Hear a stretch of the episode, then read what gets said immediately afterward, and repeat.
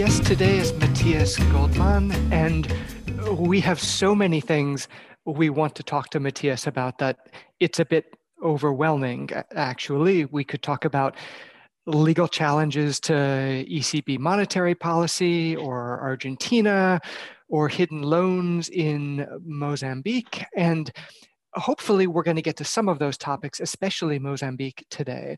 But um, where we want to start is with a discussion of colonialism and genocide and attempts to use the court system to right historical wrongs. Uh, in, in, our sovereign debt class this semester, Mitu and I have been talking a lot about the Haitian independence debt to, to France. And we wanted to ask Matthias about a, a subject that he has written about both as a, an academic and as a, an expert witness, which has to do with the legacy of German colonialism in present day Namibia, the, the former colony of German Southwest Africa. A, a group of, of plaintiffs, descendants of the Ovaherero and Nama peoples, filed a lawsuit in the Southern District of New York seeking compensation for the loss of property, for being subjected to forced labor, and ultimately for the deaths of, of tens of thousands of people. And we wanted to use this ultimately unsuccessful lawsuit as a way of thinking about these contemporary legal challenges for historical injustices. And so we're really thrilled, Matthias, that, that you um, could join us. So thank you, thank you so much for being here. It's my pleasure. Thank you for inviting me. I wonder if we could start with a little background. If you could tell us a bit about these claims and, and their, their history, if you will. So it all goes back to the first genocide of the century, of the 20th century, that took place from 1904 to 1907 in what was then German Southwest Africa and what is today the territory of Namibia. Now, Germany had been a colonial power in the area since the 1880s. And uh, how did that genocide occur? Well, it, as is so often the case, it wasn't really a planned event, but it occurred as a combination of a situation that became worse and worse for the indigenous people. Germany claimed more and more land, and land is the primary resource in Southwest Africa and also a very scarce one. And then several contributing factors added to it.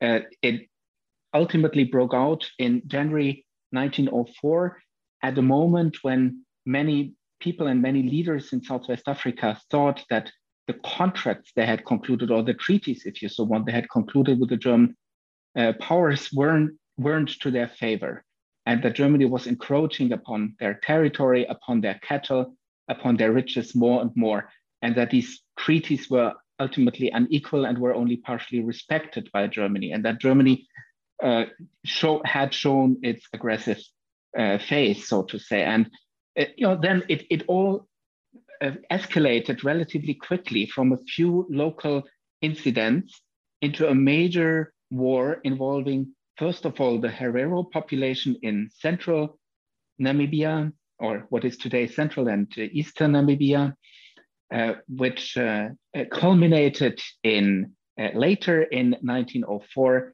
in a uh, battle of the Waterberg, where Germany uh, closed off any refuge and basically drove uh, the Herero into the desert, leaving them without any water. And that whole was that whole action was based on a uh, order by Lothar von Trotha, the governing general at the time, who said that Germany would uh, basically eliminate the um, uh, the, the Herero people. And then it continued with the Nama, with actions against the Nama, which is another group in Southwest Africa that uh, uh, lived more in, in a more dispersed way. And that came a kind of a, um, a partisan war that lasted until 1907, but with equal results. The, remi- the remaining surviving Herero and Nama were imprisoned in concentration camps that were designed to bring death to many of them, or uh, either by very, very hard labor or by abysmal living conditions. So that was the setting. And estimates are that uh, tens of thousands, well, be, well uh, above 50,000 people died in that uh, in that confrontation, some estimates say that up to 100,000 people died. And, and if I can um, ask to, to sort of shift timeframes a, a little bit towards the present, there have been discussions about reparations, negotiations, I think even a, at least one offer made, uh, all of this sort of maybe before, maybe during the lawsuit? What what is the the status of the discussions about reparations? Since independence, which Namibia reached in 1990, Namibia has sought, or Namibians from the affected groups have sought to gain compensate to get compensation. Now, these groups are really continuous. That means that today in Namibia there live people who are the direct ancestors of people affected, and they're still affected or of victims, and they're still affected by the genocide even today because they haven't gotten back their ancestral lands yet. And that really gave them a cause to seek reparation. Germany has been in denial officially of any responsibility up until about five, six years ago, when first the president of the parliament and then ultimately the government recognized that, at least on a moral level, they avoid legal terminology, but on a moral level, that was an unacceptable event and even a genocide. They're using the term genocide now. And then that gave them a reason to enter into negotiations with the Namibian government. Now, the problem here is that the Namibian government and the representatives, or and large parts of the Herero and Nama, are not really from the same political party. Namibia used to be a one party political system, as we have it very often in a post colonial context in Africa. And uh, that has changed. Meanwhile, politics in Namibia are uh, very much uh, a question of ethnicity, or groups are structured along ethnic lines.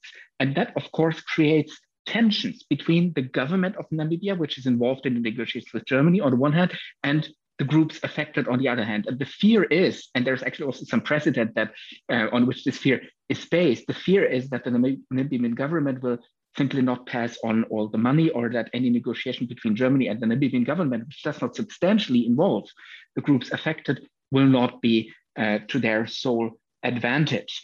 And uh, for that reason, I think it's in that context that we need to see the suit that they filed in New York. It was a uh, attempt to shift negotiations more towards them and to shift attention, both the public attention, but also the attention of the negotiations to the actual victims and their uh, their their uh, modern relatives. So Matthias, uh, this is fascinating. So I just want to, to ask a, a little clarification, if you may. So, you know, when Mark and I teach our sovereign debt class, and I imagine this is similar for when you are teaching this topic, we talk about how sovereigns are infinitely lived. And so a claim, a historical claim about something like genocide, a historical wrong, you know, the sovereigns in question, Germany and Namibia, are, are uh, in existence today, and their predecessors were in existence a century ago, and uh, some version of them uh, are in existence today. So the, the, the the entities, at least one crucial entity, Germany, is still here today, and so as a theoretical matter, it seems ideal that you would have the sovereigns make the claims against each other. Uh, but one of the big problems here seems to be that the sovereigns at that time uh, no longer are sovereigns today. Am I? And so, therefore, one has to think in terms of individual claimants who suffered wrongs, which then becomes a much more complicated question, particularly if you're going to try to litigate uh, in the US courts for an extraterritorial wrong. Am I sort of understanding the basics of why this is so complicated?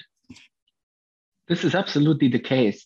So here we see it really in a nutshell how our understanding of claims has shifted or is about to shift, at least in some parts. And I'm not sure how universally shared this is, but you know, um, in the aftermath of the Second World War, which for many things provides a blueprint here, And uh, even also in the aftermath of the First World War, it was no question that the government could represent all its citizens and claim reparations on their behalf, and then distribute these funds as it deemed fit, as it deemed best.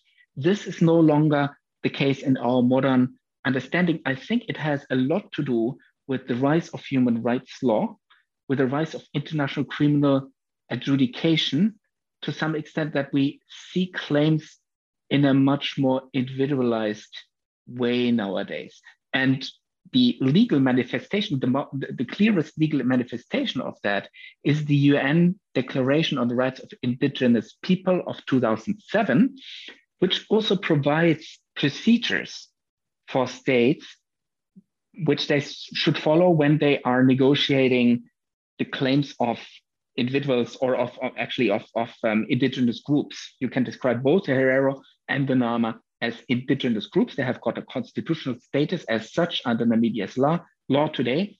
And the 2007 declaration says that you know in any negotiations concerning their rights and uh, and and and uh, privileges or or um, claims, they should be involved. So and it, hence the complication, right? We can't really treat this as an interstate manner any longer. And yet it seems that the so in a perfect world, the rules governing the right of individuals to seek compensation would kind of evolve swiftly to catch up. And it seems like that hasn't really happened. So, one of the frustrating things, I think, for many observers about the lawsuit, and there have been other examples recently.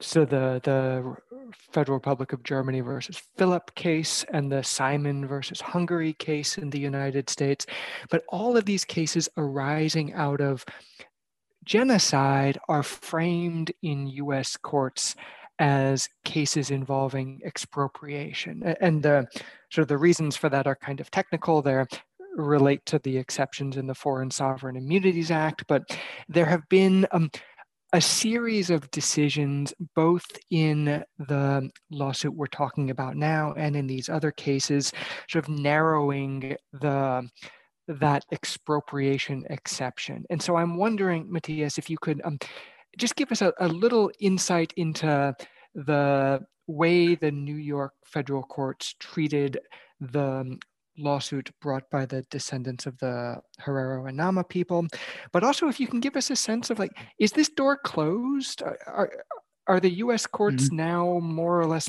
permanently shut mm-hmm. to this kind of claim, or is there still some room there? Mm-hmm. So I think the surprising thing to notice about all these cases that you mentioned is that the store seemed to be open at some point, at least. And I, I think that generally this is a good signal because we're talking here about structural asymmetries. For the Nama or the Herero to claim compensation before, uh, to, to get compensation in a political way is relatively difficult. As I said, the neg negotiations don't really involve them. And uh, you, one thing that I might add is that there is a high level of dependence of the Namibian government on Germany. So Germany is the uh, is the provides the most uh, budgetary aid to Namibia, which is a bit an antique kind of development assistance. But Germany is actually providing budgetary contributions to the Namibian budget. So that makes the government highly dependent.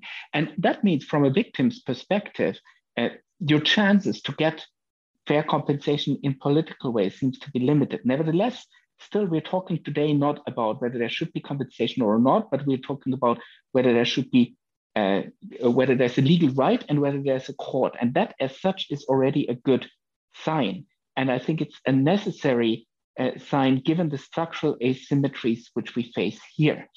Nevertheless, there is this huge gap between claims, between commercial claims on the one hand, where you've got the commercial exception, the commercial activity exception from immunities, including in the FSIA, it's recognized there. And uh, there's the um, takings of property exception on the one hand, and on the other hand, exceptions for human rights related claims are much more limited. So there's this huge uh, gap which we can't really bridge, which is, is a huge contradiction, I would say. And uh, it, it, that is it, it, that has really widened that gap, I would say, in, as a consequence of all these cases. It seems that U.S. courts and especially the Supreme Court has given clear indications that they're unwilling to treat these matters, these past injustices, and that uh, that would be left to other uh, to other countries or to other uh, jurisdictional fora to be solved. That that that is a little bit of a pity, and I. Uh, while there are many good reasons, many policy reasons that uh, one could think of why the Supreme Court is taking the position it has taken in uh, the Herero case and in the Philipp case that you're mentioning, I think it's hard to bridge that policy with behavior of US courts in other respects. So, uh, for example, the US is a great participant and a um, even a, um, an engine in, in the global practice of commercial forum shopping. Companies that swiftly shift, you know, change their jurisdiction for the sole reason of uh, forum shopping because in, in another jurisdiction they might be able to benefit from a investment protection treaty.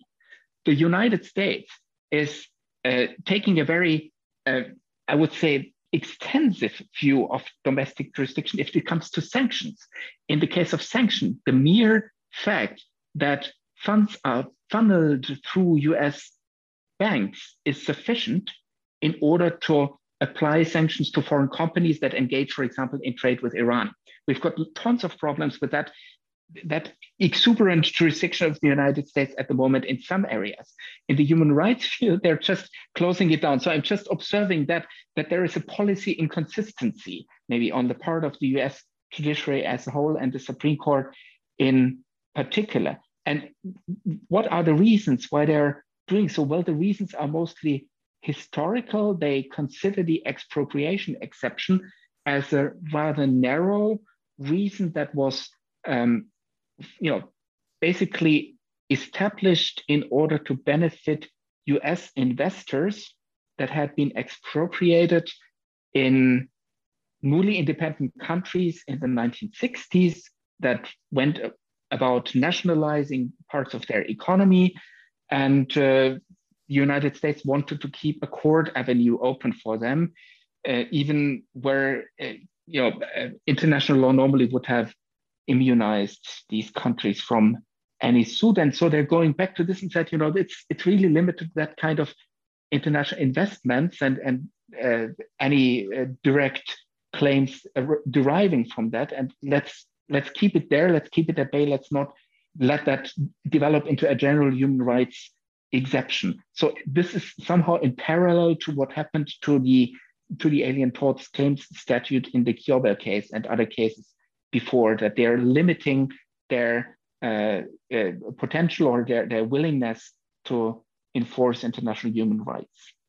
So, Matthias, I'm so glad that you brought up this sort of inconsistency, or you were too polite and you didn't call it hypocrisy in terms of the applica- the extraterritorial application of US law and the willingness of the US executive branch and the US courts to go overseas because, in the human rights context, the US courts seem to say, no, we're not going to be the policeman for the world to right all these wrongs. Whereas when it comes to a number of other matters that really benefit US investors, or involve regulating things that the US uh, executive branch cares a lot about, they're willing to go quite far. But mm. I mean, hypocrisy in the behavior of a Western power like the US should not surprise us. That's what history teaches us would happen. But uh, here's my next question, which is in the case of the Herero, uh, for example, I mean, why not the European courts, which seem to me, from an outsider's uh, perspective, much more progressive. And why not specifically Germany, that as a historical matter, uh, since World War II, has uh, been much more receptive to reparations claims, even though, you know, when you started out, you said, you know, they're willing to acknowledge a moral wrong, uh, they won't acknowledge a legal wrong, but still, in comparison, for example, to the Belgians in Congo or the French in Haiti, I mean, the Germans seem uh, miles and miles ahead of anybody else in terms of at least willing to talk. And given that significant portions of the, of the land in question and the people in question were German subjects at the time of the genocide, why not use German courts? Given that, I mean, it just seems like the German government and the German people are, are much more willing to uh, be sympathetic to these claims. That is a good question that uh, deserves an answer on several levels. Now, first of all, why did that case make it to the to the S courts in the first place? I think that was based on the experience with forced labor. Um, the uh, lawyer representing the Herero in US courts is the same, and he did the excellent job of using a case in a US court to pressurize the German government into a deal, a relatively generous deal that uh, provided compensation for people that were, you know, not directly victims of the, the, the, genocide or of the Holocaust, but victims of forced labor under the, uh, under the Nazi dictatorship. And that was an excellent uh, historical precedent. The problem is a little bit that the jurisdictional basis in the case of the um, uh, forced laborers was clearer. So you had a clearer you know, violation of rules of the International Labor Organization that were in place at the time already. And you had survivors that still uh, lived there. And uh, so, so that was uh, um, that provided more solid legal basis. But that's the so to say the trivial reason why that court ended up in a, in in in the United States. Whether it should end up in Europe or not, especially in Germany, I'm not so sure. I think now, after having complained about, as you say, hypocrisy or I say inconsistency of yes courts, I think the hypocrisy and inconsistency in Germany is even greater. I think the United States still stands out as uh, you know a shining example of the rule of law if it comes to fairness, judicial fairness uh, in, in, in that respect. And why is that so? Now, Germany has paid a lot of reparations, or as we say, um, indemnities, so to say. There's a distinction between reparations in the sense of international legal reparations and the indemnity that was paid to uh, victims of the Holocaust. It has paid a lot in that respect if it has been fairly distributed or not, and if every group has uh, received their fair share is a different question, but it showed some, you know, willingness to to um, uh, strike a new page, to open a new, a new chapter in that regard. That is certainly clear. But apart from that, we've got a huge problem in confronting German crimes abroad, whether pre-Nazi past or after Nazi past. So the point about Germany's approach to its past, and that includes, unfortunately, our courts, is really, you know, the Nazi era was really, really, really bad. But what happened before is kind of, you know, um, not that bad or not worse than what happened in other countries. So we don't really have to worry about it. And what happens today is also fine. So because we uh, did a good job in compensating Nazi victims, we now think that we don't have to do uh, just as exceptional a job in uh, compensating other victims. And uh, just recently, a couple of months ago, our constitutional court rendered a judgment that denied compensation to victims of a attack in Afghanistan occurring in, I think, 2009 in Kunduz, where many people died from a clearly excessive plane attack or bomb attack carried out by a German uh, air fighter. And uh, that was, I, I think, clearly in violation of international humanitarian law. And Germany is absolutely unwilling to go there to any length. And so does it do with respect to, to um, the genocide. So it took Germany a long, uh, to, uh, to the Herero and Nama genocide. It took Germany a long time to recognize that as an act of injustice, whether moral or legal, and it's still absolutely in uh, denial about the severity of its colonial past and also the continuity of that colonial past until this day, including in questions of you know racial injustice, etc. So Germany is having a very yeah confronted a very polarized public debate at the moment, where uh, large parts of the conservative, but also the central political spectrum uh, think that you know the Nazi period is really exceptional and should be um, should be settled by paying compensation, but the rest of our history is not. And others who point out that there is continuity, that concentration camps existed in uh, Southwest Africa as they did later in in, in Germany and in, um, in in Poland and Czech Republic, etc.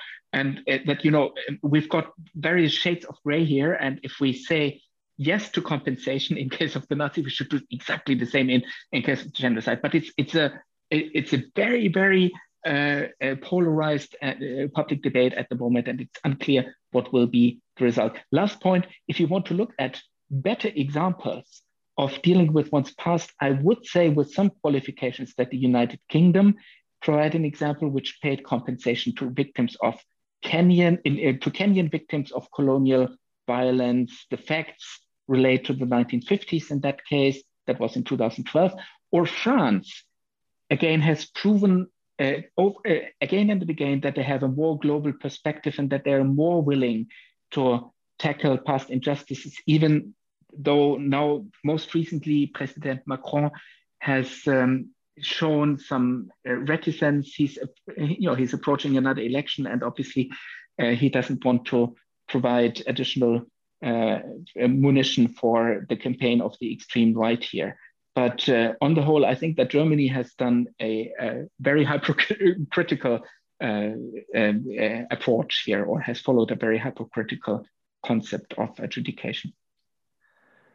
Well, Matthias, let's take a short break. And when we come back, maybe we can switch gears and talk a bit about the, uh, the hidden debts in Mozambique. So let's take just a couple of minutes.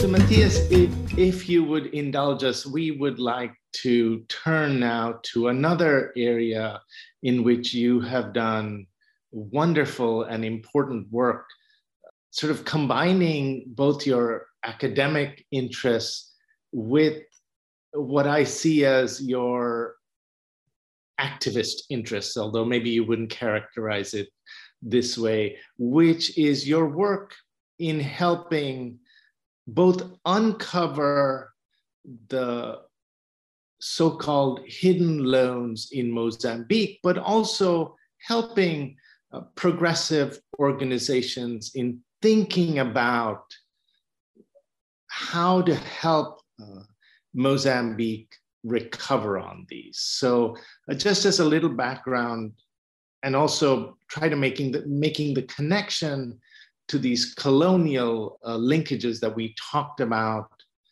in the first half, the, the way I came to get to know this is I was teaching a course in Portugal with our dear friend Lee Buchheit at Católica in Lisbon.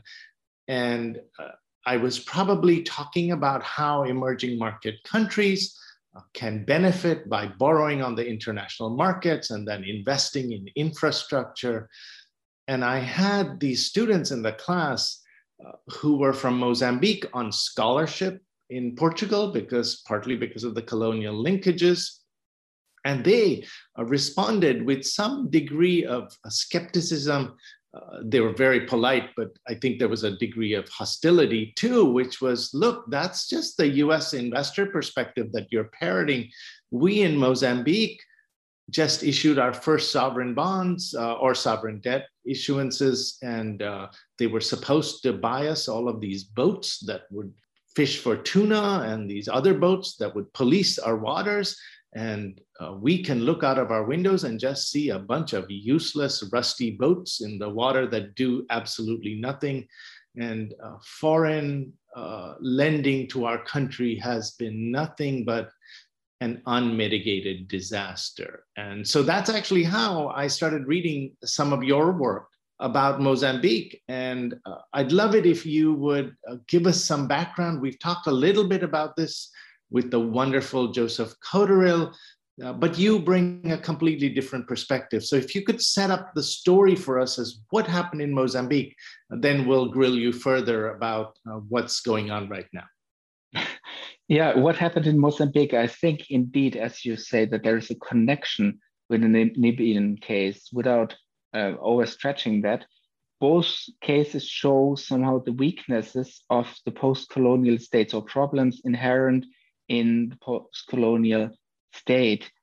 That means that in neither in Namibia nor in Mozambique, you've got a full a distinction between the economy and politics. The economy and politics are too closely related, and uh, political power is a requisite for economic power and for gaining money. So you don't get rich by founding Google or Apple, or but you get you get rich by becoming president or a minister or at least a member of parliament. And one of the ways of doing so is, of course, corruption. And now this brings us to the case of Mozambique. So uh, the trouble starts in 2010 when gas is discovered in the coast in front of uh, uh, Mozambique within its exclusive economic zone. And then the question was how to exploit that. So there was, on the one hand, a legitimate interest in exploiting that. On the other hand, the government of Mozambique, which is like in Namibia, um, one a single party government that uh, evolved from the civil, victorious from the civil war, uh, that government had a, had a number of issues with, you know, looming conflicts in certain parts of the country. So they wanted also to get, uh, you know, it, it, to, to upscale their their military defense, and also then, of course, one of the reasons was sheer greed why they wanted to you know, to get foreign loans. And so, so the plan was made. Let's have three state-owned enterprises, set them up. One of them would be the Coast Guard. That's how we uh, equip our army with the latest boats, etc. One of them would be for tuna fishing, and one of them would be for exploring natural gas. And um, all of that was surprisingly kept secret. And all of that was uh, managed or was, was um, uh, in, inspired and organized by a Lebanese company called Pro Indicus. And uh, all of that was financed by loans, secret loans from Credit Suisse and from a Russian bank called VTB. Credit Suisse and VTB provided funds to state owned enterprises. And now you can expect that they didn't do so without guarantees by the government of Mozambique, extended for these loans by the government uh, of Mozambique.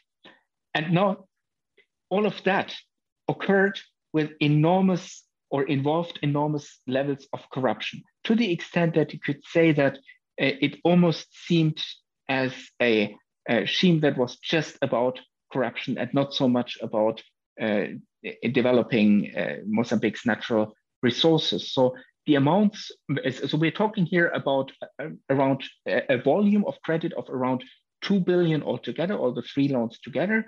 And the amount of that that went to corruption is at least 200 million dollar, if not even more. And um, even the am amount of money that did not go into corruption just was spent on useless equipment. As your students say, there is a lot of super modern ships uh, in, in the harbor of Maputo. You can see them today. I even saw them myself. And uh, they're useless because no one really, no, no, no one in the country really knows how to use them. Uh, there's no infrastructure for using them because you can just not you know um, use a boat itself for for uh, fishing etc you also have to have other equipment or for coast guards you also have to have uh, you know installations on the country on the shore uh, in order to, to command them and, and control them, etc. And that all is non-existent. So it's only a, a partial investment uh, that was overpriced on top of it, and that has remained totally useless. And even the gas exploration has taken a dip as it becomes apparent that looming conflicts make it impossible to get to cash relatively fast. So it's uh, on the one hand a typical problem on uh, of uh, post-colonial states that government contracts involve a lot of corruption. On the other hand, the level uh, and and the you know the just the level of corruption is exceptional. I think in this case, there's one hardly it's it's it's barely concealed that the whole scheme was set up to fill the coffers of uh, members of the government, uh, including members that are very close to the former and even the uh, today's president, the, the current president. So that's the basic setup. And then uh, it, it all came out in 2016 when Credit Suisse felt that it would be problematic to keep these loans on its books and it, it, it sold them off as bonds. One of the loans actually. It, it transformed it, it restructured it, it, it securitized it basically into bonds and sold the bonds. And the bonds had a prospectus. And that prospectus, of course, had to be legit. It had to correspond to to uh, the applicable standards in London, so to EU regulations at the time. And uh, there was some suspicious language in the uh, prospectus, and that you know generated questions. And from then on, it came out that the loan uh, was basically um, non-performing, and then it had that it had been invested without any proper business plan and would never bear fruits. And uh, once and that was set in motion. Then it came uh, it quickly uh, developed that there were two other loans that also had uh, a similar profile and would never really pay off. And Matthias, uh, I suspect we're going to get into the um, legal challenges to the enforceability of at least some of these loans. But I'm, I'm hoping if I can interject for just a second to ask a somewhat broader question. The sort of the degree of corruption which you you highlight to my mind kind of complicates the question of how we should think about the problem here. So what one way of thinking about the problem is it's a, a problem of weak institutions and bad people and thus um, mostly a problem within the borrower country itself. Of course another way of thinking about the problem and i know you've written some about this is that the world is awash in capital looking for a home and looking for uh, some kind of yield in a very low yield environment. And so you have a massive demand for loans by investors who are not particularly concerned about the provenance of the loans. Um, so is this a is this a borrower side problem, an investor side problem? Is it both? Where where do we look to to fix the problem? Well, it's of course both. Thank you. Thank you for that question. That's absolutely justified. To it shouldn't be a one-sided story here. So there are problems at the level of the post-colonial state, but at the, at the same time, the post-colonial state, as uh, Mozambique uh, is one, is an easy victim of uh, capital inflows. So there is an oversupply of funds, which is not the first time to occur similar things occurred at the time of the so-called petrodollars in the 1970s, which then triggered this enormous debt crisis of the developing world in the 1980s and 1990s, just because funds were given for you know projects that don't necessarily materialize. So development is a very uh, uh, treacherous process. It can many things can go wrong, and there is no guarantee for it. And if you are under strained financial conditions in order to finance or uh, which finance your development, then sovereign debt or sovereign default is almost unavoidable. Uh, you could even go further back to the 19th century where we have parallel uh, things in Egypt. So when Egypt built the Suez Canal and, and many other uh, developmental projects towards the end of the, or uh, since the 1860s, it also got a lot of funds from borrowers from Western countries. And uh, you know, of course, uh, things don't work out always precisely as as you want, and there is also a lack of experience, etc. And then you end up in this enormous sovereign debt. And in that case, Egypt had to basically give up its sovereignty and uh, pass it on to the uh, Egypt Debt Commission.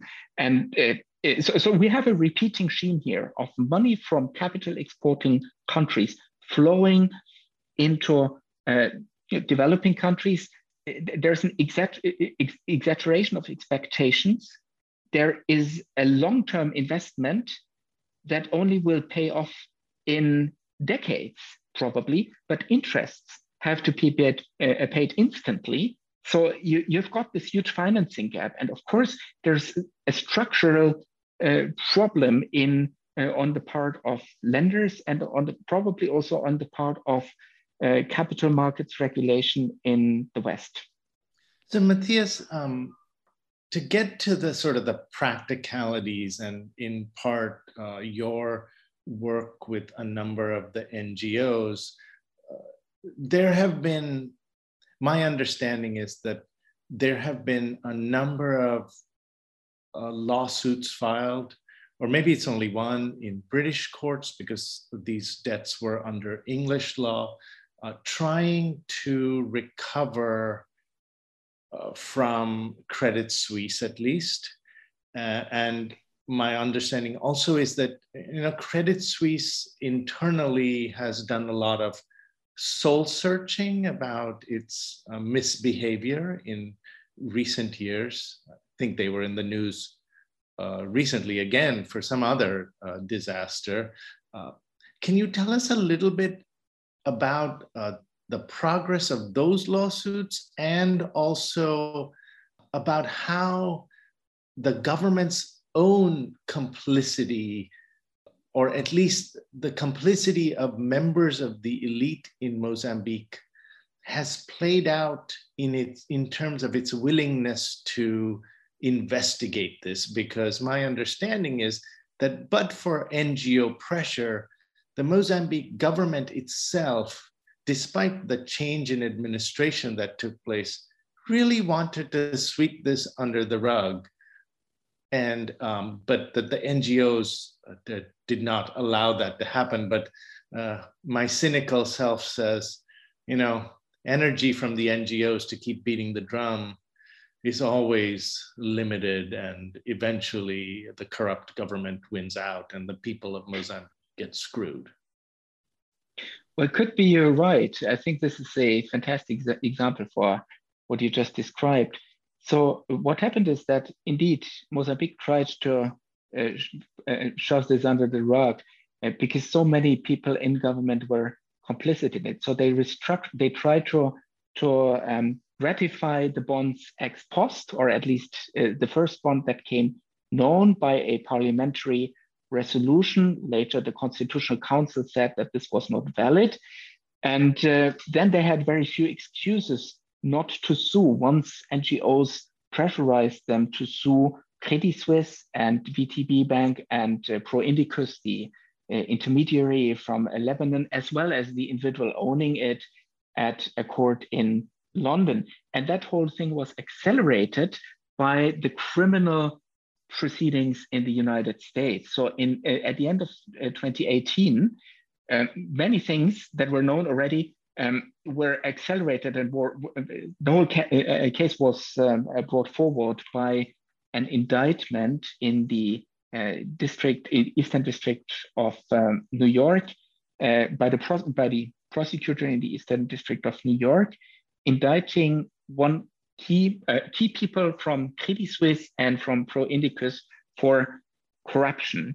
And uh, that trial, even though the uh, Pro Indicus manager was acquitted ultimately, that trial brought many, many things to light. And that was used by NGOs in Mozambique in order to pressurize the government into suing Credit Suisse and others at the High Court of London uh, for tort because corruption evidently is tort. It's illegal under any legal system, and uh, th that should be a relatively clear case. Now, the complication is that once they sued Credit Suisse, Credit Suisse answered with a countersuit for interest payments, etc., and so did uh.